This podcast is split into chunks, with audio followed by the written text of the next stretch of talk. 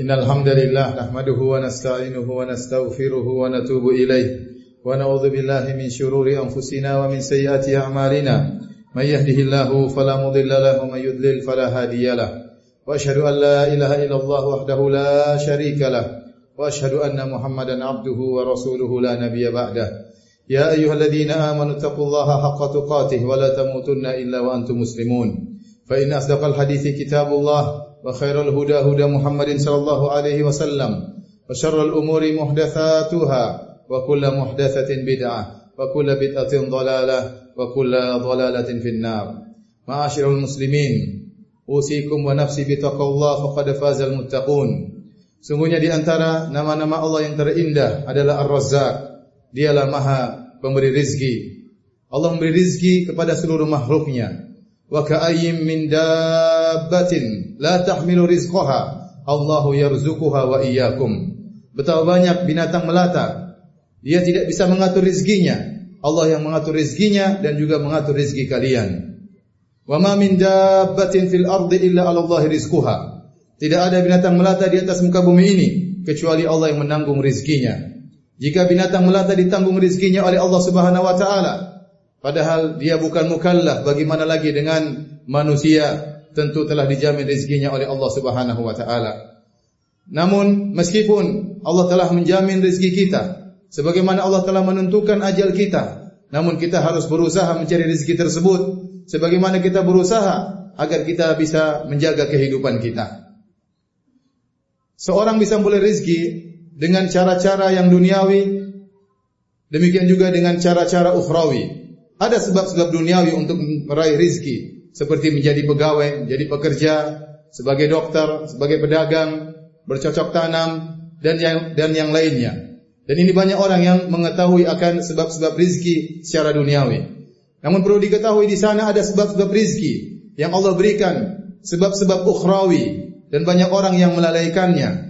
Padahal bisa jadi sebab-sebab tersebut lebih kuat untuk mendatangkan rizki. Sebab-sebab tersebut di antaranya yang pertama dan paling utama adalah berdoa kepada Allah Subhanahu wa taala. Allah berfirman, "Fabtagu indallahi rizqa" dan carilah rizki di sisi Allah Subhanahu wa taala. Maka doa adalah silahul mukmin, senjata seorang mukmin. Dia bukan senjata yang terakhir, tetapi dia senjata yang pertama. Betapa banyak orang menjadikan doa sebagai senjata yang terakhir dan itu merupakan kesalahan. Al Imam Syafi'i rahimahullah berkata tentang doa, bagaimana tentang keajaiban doa? Atahza bid du'ai wa tasdarihi wa ma tadri ma du'a'u. Apakah engkau meremehkan dan menganggap enteng doa? Kau tidak tahu apa yang bisa dilakukan oleh doa. Betapa banyak orang setelah berdoa, maka Allah bukakan bagi dia pintu-pintu rizki. Yang kedua, sebab rizki yang lain adalah bertakwa kepada Allah Subhanahu wa taala. Allah Subhanahu wa taala berfirman, "Wa may yattaqillaha yaj'al lahu makhraja wa yarzuquhu min haitsu la yahtasib." Barang siapa yang bertakwa kepada Allah, maka Allah akan memberi solusi baginya dan Allah akan memberikan rizki kepadanya dari arah yang dia tidak sangka-sangka. Benar, rizki dari arah yang tidak dia sangka-sangka, tidak dia pikirkan terlebih dahulu, tidak dia rencanakan terlebih dahulu, datang dengan tiba-tiba, tanpa letih, tanpa lelah. Itulah rizki datang dari arah yang tidak dia sangka-sangka. Caranya bagaimana? Dia bertakwa kepada Allah Subhanahu wa taala, menjalankan perintah Allah, menjauhkan dirinya dari larangan-larangan Allah Subhanahu wa taala. Bahkan sebagian ulama berkata, jika seorang meraih rizki dari arah yang dia tidak sangka-sangka, ketahuilah tanda bahwasanya itu dia bertakwa kepada Allah Subhanahu wa taala. Sebab berikutnya adalah bertawakal kepada Allah Subhanahu wa taala. Allah berfirman, "Wa may yatawakkal 'ala Allah fahuwa hasbuh." Barang siapa yang bertawakal kepada Allah, maka cukuplah Allah baginya. Allah akan mencukupkan keperluannya. Nabi sallallahu alaihi wasallam bersabda, "Lau annakum tawakkaluna Lau annakum tatawakkaluna haqqa tawakkuli." Kalau seandainya kalian bertawakal kepada Allah dengan sebenar-benar takwa, la razaqakum Allah kama yarzuqut tayr, maka Allah akan beri rizki kepada kalian sebagaimana Allah beri rizki kepada burung. Taqdu khimasan wa taruhu bitana. Burung terbang di pagi hari dalam kondisi perut kosong, lantas balik dalam kondisi perut sudah kenyang. Tinggal kita perbaiki bagaimana tawakal kita kepada Allah Subhanahu wa taala. Pada hari ini, di zaman ini, betapa banyak orang tidak bertawakal kepada Allah dalam mencari rizki. Dia bertawakal kepada bosnya, kepada direkturnya, kepada pekerjaannya, seakan-akan kalau dia tidak bekerja di perusahaan tersebut, tidak akan datang rezeki kepadanya. Seakan-akan kalau dia tidak diberi rezeki oleh direkturnya, oleh bosnya, dia tidak akan mendapatkan rezeki. Dan ini merupakan kesalahan. Tawakal harus kepada Allah. Direktur pekerjaan itu hanyalah sarana yang menentukan rezeki adalah Allah Subhanahu wa taala. Betapa banyak orang di PHK dari pekerjaannya, dikeluarkan dari pekerjaannya, lantas Allah bukakan bagi dia pintu-pintu rizki yang lain. Jika Allah menutup satu pintu rizki, Allah bisa membuka pintu-pintu yang lain bagi seorang hamba jika dia bertawakal kepada Allah Subhanahu wa taala. Ibnu Rajab Al-Hambali menjelaskan dalam kitabnya Jami Ulum wal Hikam, jika seorang bertawakal kepada Allah dalam mencari rizki dengan modal tawakal, kemudian berusaha mengambil ikhtiar, maka Allah akan mudahkan rezekinya bagi dia jika dia benarkan tawakalnya kepada Allah Subhanahu wa taala. Maka gantungkan hati Anda kepada Allah. Dialah yang Maha Pemberi rezeki, bukan manusia, bukan bos, bukan direktur. Kemudian di antara sebab untuk meraih rezeki adalah menyuruh anak istri untuk salat. Allah Subhanahu wa taala berfirman, "Wa'mur ahlaka bis salati wastabir 'alaiha, la nas'aluka rizqan nahnu narzuquk wal aqibatu lit taqwa." Perintahkanlah keluargamu, anak istrimu untuk salat dan bersabarlah dalam salat. Bersabarlah dalam merintahkan mereka. La nas'aluka rizqan. Kami tidak pernah minta rizki kepadamu. Nahnu narzukuk, bahkan kami yang beri rizki kepadamu. Kata para ulama ini dalil. Barang siapa yang menjaga salat, lantas merintahkan anak istrinya untuk salat, maka dia akan dimudahkan rizkinya oleh Allah Subhanahu wa taala. Betapa banyak orang sibuk mencari rizki, Siang dan malam dia lupa untuk menegur anaknya, lupa untuk memerintahkan istrinya sholat. Ya. Padahal di antara pintu-pintu rizki adalah menyuruh anak dan istri untuk sholat dan kita bersabar untuk memerintahkan mereka untuk sholat. Kemudian di antara pintu-pintu rizki adalah menyambung silaturahmi. Ini ada salah satu salah satu pintu yang besar untuk meraih rizki dari Allah Subhanahu wa taala. Nabi sallallahu alaihi wasallam bersabda, "Man ahabba an yubsata lahu fi rizqihi wa yunsa'a fi atharih falyasil rahimah. Barang siapa yang suka untuk dilapangkan rizkinya, untuk dipanjangkan umurnya, maka sambung silaturahmi. Sungguh sebab yang luar biasa. Jika seorang menyambung silaturahmi kepada keluarganya, berbakti kepada kedua orang tuanya, menyenangkan hati ibu bapaknya, dia memberi hadiah kepada tantanya, kepada bibinya. Dia perhatian terhadap kakak dan adiknya. Dia sisihkan sedikit harta untuk kakak dan adiknya. Maka Allah akan bukakan pintu-pintu rizki baginya. Tinggal kita beriman kepada Allah tentang hadis ini atau tidak. Kata Nabi SAW, barang siapa yang ingin dilapangkan rezekinya, maka sambung silaturahmi. Dan di antara pintu-pintu rizki yang sangat luar biasa adalah bersedekah dengan niat ikhlas karena Allah Subhanahu wa taala. Wa ma anfaqtum min syai'in fahuwa yukhlifuh wa huwa khairur raziqin. Apa saja yang kalian infakkan, maka Allah akan ganti dan dia adalah sebaik-baik pemberi rizki. Nabi SAW bersabda, Mana qasat sadaqatu min mal. Sungguhnya sedekah tidak akan mengurangi rizki. Sungguhnya sedekah tidak akan mengurangi harta. Secara zahir, kalau orang punya uang satu juta, lantas dia infakkan seratus ribu, zahirnya akan kurang, tinggal sembilan ratus ribu. Tapi kata Nabi tidak akan berkurang. Mengapa bisa demikian? Itu urusan Allah Subhanahu Wa Taala. Yakinlah harta itu tidak akan berkurang. Allah akan kembalikan harta tersebut di dunia, belum lagi pahala yang Allah ganjarkan di akhirat kelak. Bahkan Allah menamakan seorang bersedekah seakan-akan dia beri hutang kepada Allah. Kata Allah, "Wa aqridullaha qardan hasana." Dan berikanlah hutang kepada Allah dengan hutang yang baik. Allah berfirman, "Man dzalladzi yuqridullaha qardan hasanan fayudha'ifahu lahu adhafan katsira."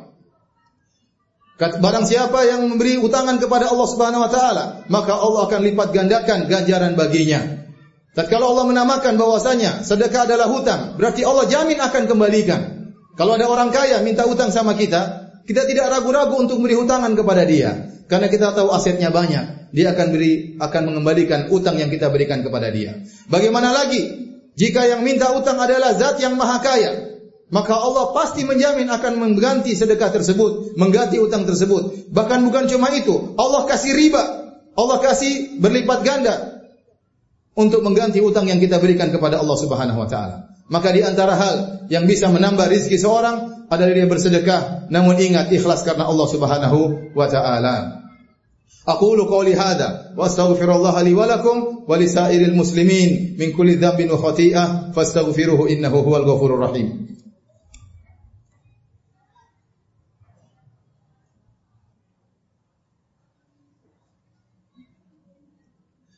Alhamdulillahi ala ihsani wa syukru lahu ala taufiqihi wa amtinani wa asyhadu an la ilaha illallah wahdahu la syarika lahu ta'ziman li sya'ni wa asyhadu anna Muhammadan abduhu wa rasuluhu da'ila ridwani. Allahumma salli alaihi wa ala alihi wa ashabihi wa ikhwani. Hadirin ma'asyiral muslimin, sidang salat Jumat yang dirahmati oleh Allah Subhanahu wa taala. Seorang tatkala mencari rizki, tatkala berdoa kepada Allah Subhanahu wa taala, hendaknya dia, dia berhusnudzon, berprasangka baik kepada Allah Subhanahu wa taala. Dalam hadis qudsi Allah berkata, An, "Ana 'inda dhanni 'abdi bi, falyadhun 'abdi bi ma syaa." Sungguhnya aku berdasarkan persangkaan, sungguhnya aku berdasarkan persangkaan hambaku, maka hendaknya hambaku berprasangka terhadapku dengan apa yang dia sukai. In dhanna khairan falahu. Kalau dia berprasangka baik maka bagi dia kebaikan. Wa in dhanna syarran falahu. Jika dia berprasangka, berprasangka buruk maka baginya keburukan. Hendaknya kita berprasangka baik kepada Allah karena Dia adalah Ar-Razzaq yang Maha pemberi rezeki. Lihatlah, ingatlah, waktu kita masih dalam perut ibu kita, masih jadi janin, kita tidak bisa berbuat apa-apa. Allah beri rezeki kepada kita. Tatkala kita lahir, belum bisa apa-apa, belum bisa berbicara, belum bisa bekerja, Allah beri rezeki kepada kita. Terus Allah beri rezeki kepada kita. Lantas tatkala kita sudah besar, sudah dewasa, sudah cerdas, sudah memiliki keahlian untuk mencari nafkah, apa kita suudzon kepada Allah Subhanahu wa taala. Ingatlah betapa banyak rezeki yang Allah berikan kepada kita tanpa kita minta. Tanpa kita minta Allah berikan kepada kita. Lantas bagaimana kalau kita minta kepada Allah Subhanahu wa taala? Oleh karenanya Nabi Musa alaihissalam tatkala dia diutus oleh Allah untuk pergi ke Firaun, dia berdoa kepada Allah dengan doanya yang masyhur, Rabbi shrah li sadri wa yassir li amri wahlul 'uqdatam min lisani yafqahu qawli waj'al li waziran min ahli Harun akhi dan seterusnya. Dia berdoa ya Allah, lapangkanlah dadaku dan mudahkanlah urusanku dan jadikanlah lisanku mudah untuk menyampaikan agar mereka mengerti apa yang aku sampaikan. Doa yang dia minta. Apa kata Allah Subhanahu wa taala? Qala qad utita su'laka ya Musa. Wahai Musa, aku telah mengabulkan permintaanmu sekarang juga. Kemudian kata Allah, "Wa laqad mananna 'alaika marratan ukhra." Sungguh kami telah berikan engkau karunia sebelumnya. Kapan id auhayna ila ummika ma yuha? Tatkala engkau masih kecil, tatkala kau baru dilahirkan, tatkala tentara Firaun ingin membunuhmu, Allah menyelamatkan Nabi Musa waktu dia masih kecil belum bisa minta belum bisa apa-apa Allah berikan karunia kepada dia coba kita renungkan diri kita betapa banyak nikmat karunia yang Allah berikan kepada kita tanpa kita minta Allah sayang kepada kita Lantas apakah tatkala kita minta kepada Allah Allah tidak akan berikan kepada kita?